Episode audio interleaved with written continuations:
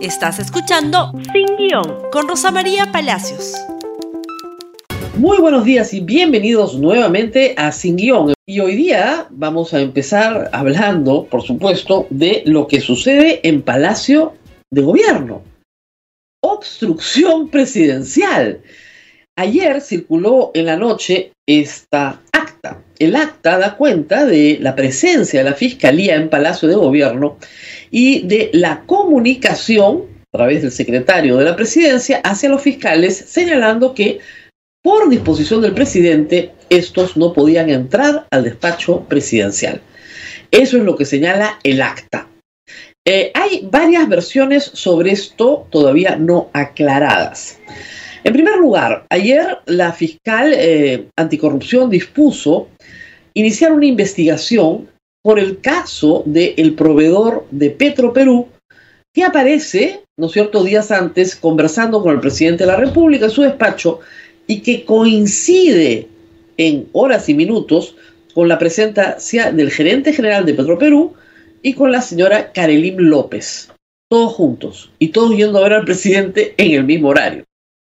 Esta investigación conduce primero a la Fiscalía a Petro Perú donde se realiza una indagación preliminar.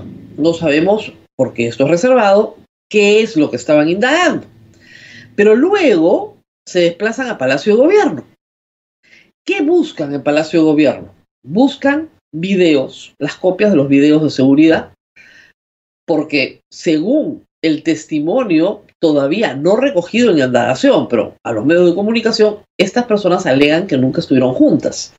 Entonces, esto sería muy fácil de verificar en videos de los pasillos, donde uno ve claramente que no entran de manera conjunta, ¿no es cierto?, al área donde está el presidente de la República, por ejemplo. O la agenda de la secretaria o secretario del presidente de la República, donde se ve claramente con quiénes se reunieron. Obviamente hay un elemento sorpresa en estas indagaciones para que no se desaparezcan las pruebas como sucedió, recordarán ustedes, con la oficina del señor Bruno Pacheco, que dejó casualmente 20 mil dólares dentro de su baño. Muy bien, ayer sucede esto, no queda claro si se hace con orden judicial o no.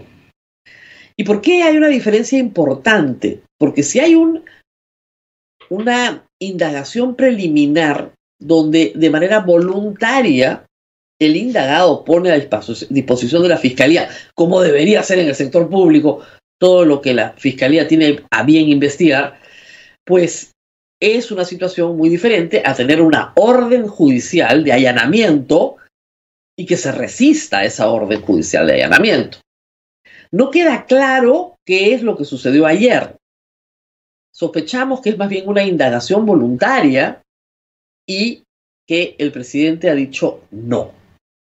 Pero aún así, aún en ese caso, aún en ese caso donde no hay mandato judicial, ¿es correcto que el presidente diga no? La verdad es que es muy poco democrático y sumamente incorrecto.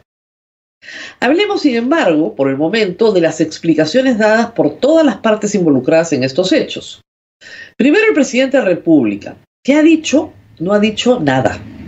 Nada de nada asistió a un evento de lanzamiento de una escuela sindical, con todas las escuelas del país cerradas, y con su ministro de Educación insultando al sindicato de maestros, pero en fin. Luego partió y dio un discurso en Cancillería por la graduación de los eh, alumnos de la escuela diplomática y no dijo nada de nada, nada de este tema, nada. Muy bien. ¿Qué dijo la defensa de la señora Carolín López? Que no conoce a nadie, que no tiene nada que ver, que no sabe de qué se trata. ¿Qué dijo el señor eh, Samir Abdulayev? Dijo que él fue a Palacio de Gobierno para hablar en su calidad de presidente de la Asociación del Biodiesel del Perú en eh, cuestión de ayuda para los agricultores que producen palma aceitera.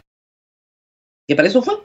y que se reunió a solas, solito él, sin nadie más, él y el presidente Castillo, solo los dos, para hablar del futuro de la palma aceitera. mm, bien interesante. En fin, es poco creíble, ¿no? Y resulta que qué casualidad, qué suerte, qué locas cosas que pasan en el Perú. 15 días después o 18 días después se ganó un contrato espectacular de más de 70 millones de dólares con el Estado peruano. Bueno, cosas que pasan el comunicado de la empresa hoy no hace referencia a esa versión, hace referencia a que la empresa hace años contrata con el Estado peruano y que le va regio, que es buenísima, muy reputada y que le va extraordinariamente bien. Y que siempre se ha portado bien y que nunca ha hecho nada irregular. El siguiente actor en escena es la Contraloría, que ya entró a investigar el contrato en, Petroperú, porque a todas luces lo que parece haber es una serie de actos preparatorios para evitar competencia en el contrato. Y repasemos. Primero se elimina la competencia internacional bajo la hipótesis de que hay que ayudar a la empresa peruana. Claro, para que no compita en precio. Luego, a la competidora se le cambian las reglas del juego el mismo día y solo esta empresa, la que se reúne con el presidente 18 días antes, puede cumplir con los requerimientos, queda sola y gana el contrato. Contraloría está investigando esto y por supuesto, como decíamos ayer, lo primero es que el contrato es nulo.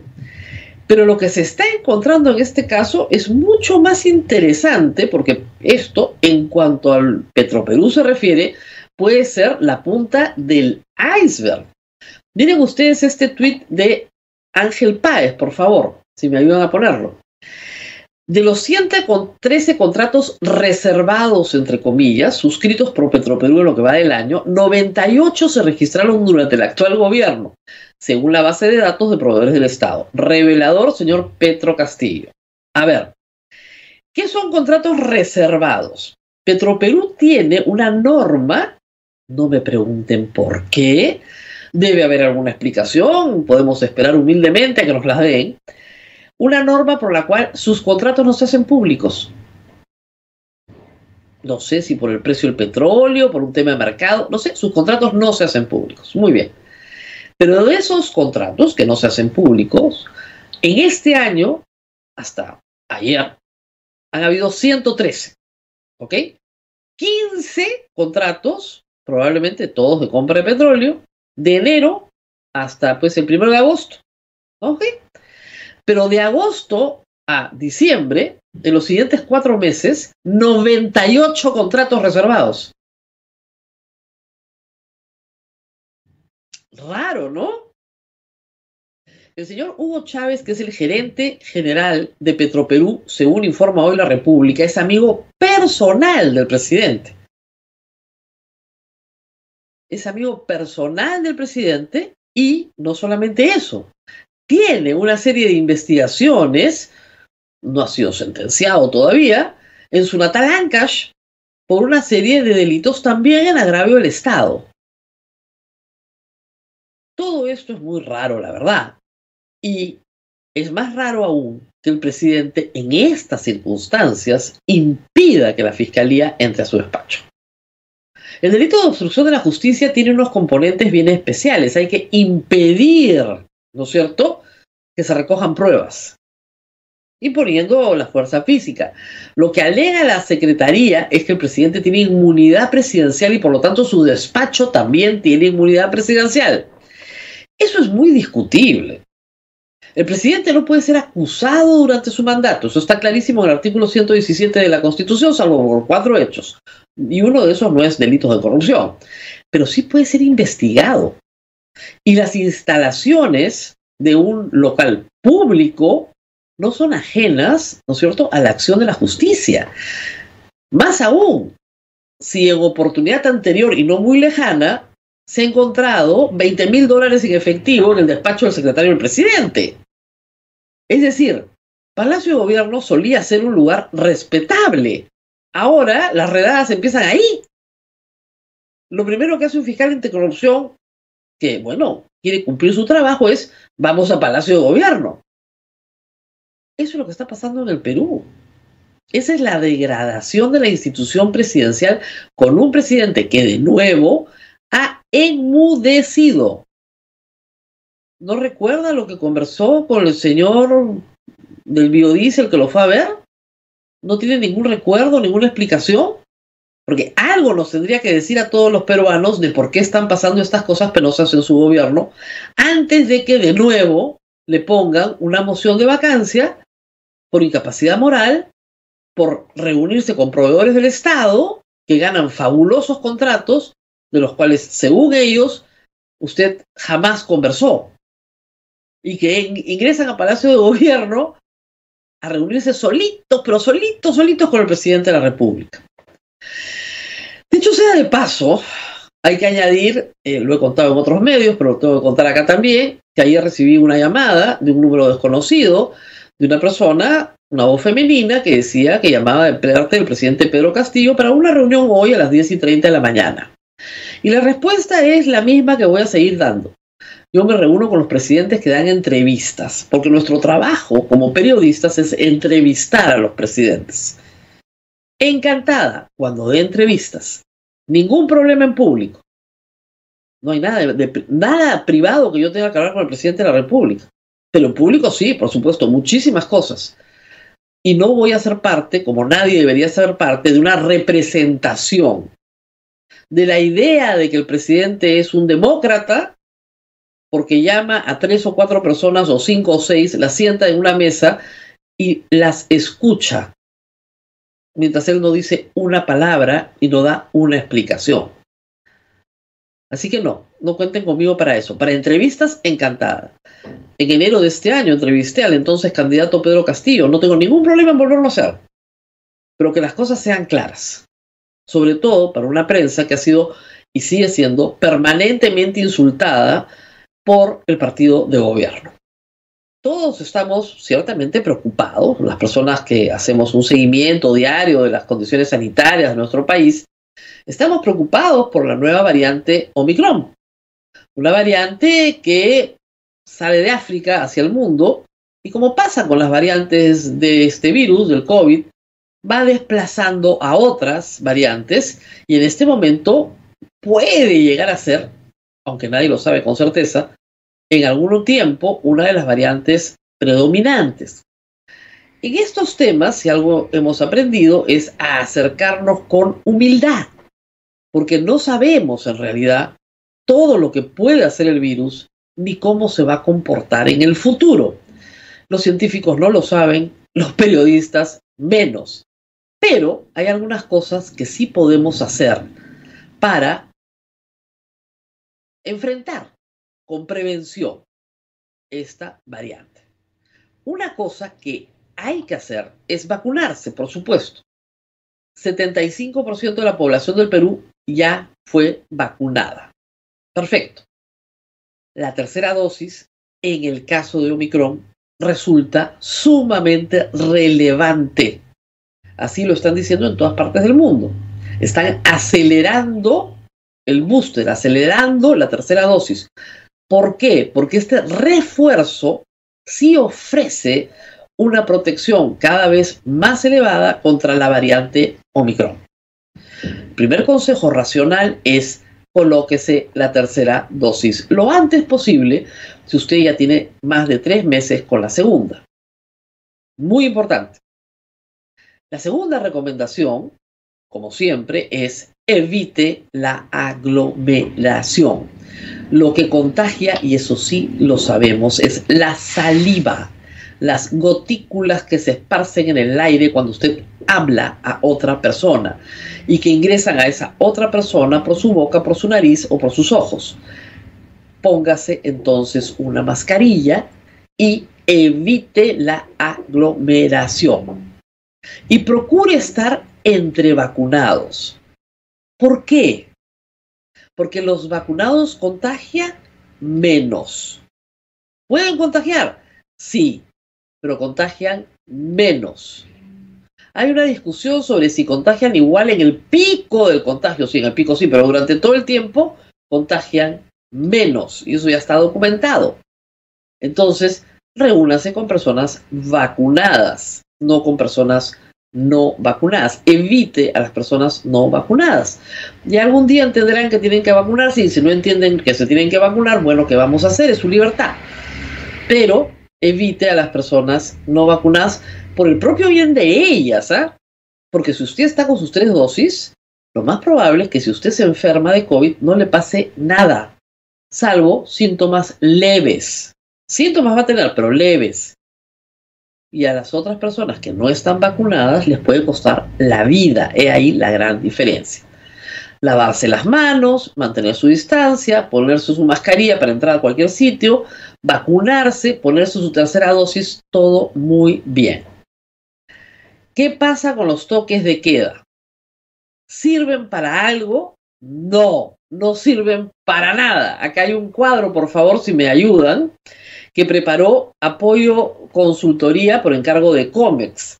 Y la conclusión del cuadro, los que no lo puedan entender, está arriba bien grande, toques de queda no contribuyen a la reducción de fallecidos e impactaron en la actividad económica. Es un análisis de lo sucedido el año pasado. Perú, efectividad de algunas medidas ante avance fallecidos e impacto en la actividad económica.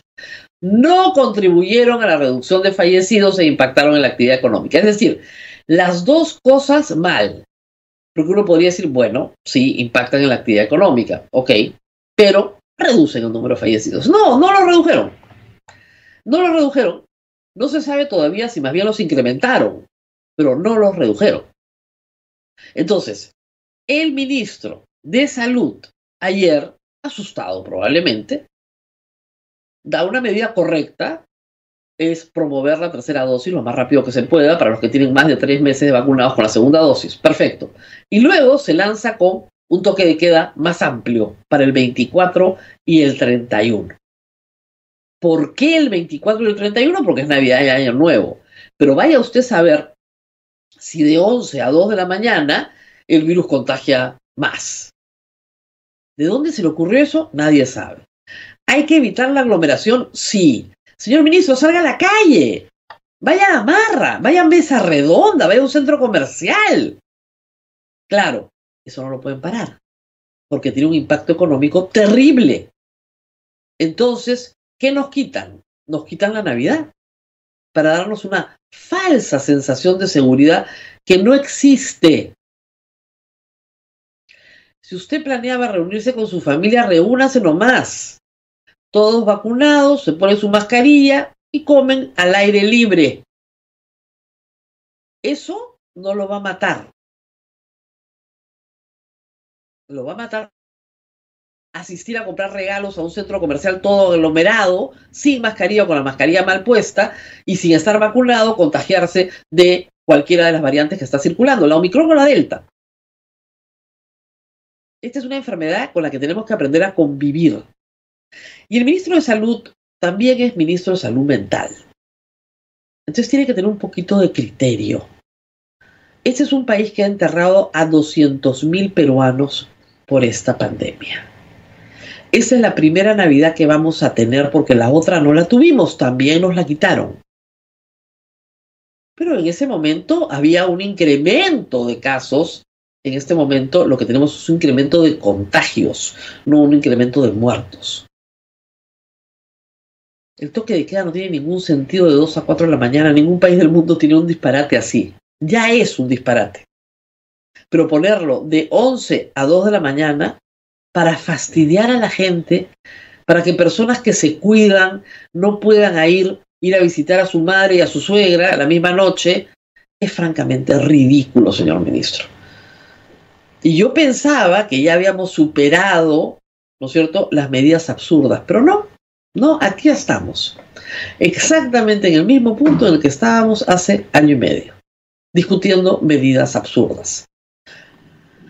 A no ser que sea una cortina de humo para que no hablemos de Petroperú, ¿no? Porque es lo único que se me puede ocurrir. Así estamos. Bueno, nos tenemos que despedir. No se olviden de compartir este programa en Facebook, Twitter, Instagram y YouTube. Y nos vemos el día de mañana. Hasta pronto. Gracias por escuchar Sin Guión con Rosa María Palacios. Suscríbete para que disfrutes más contenidos.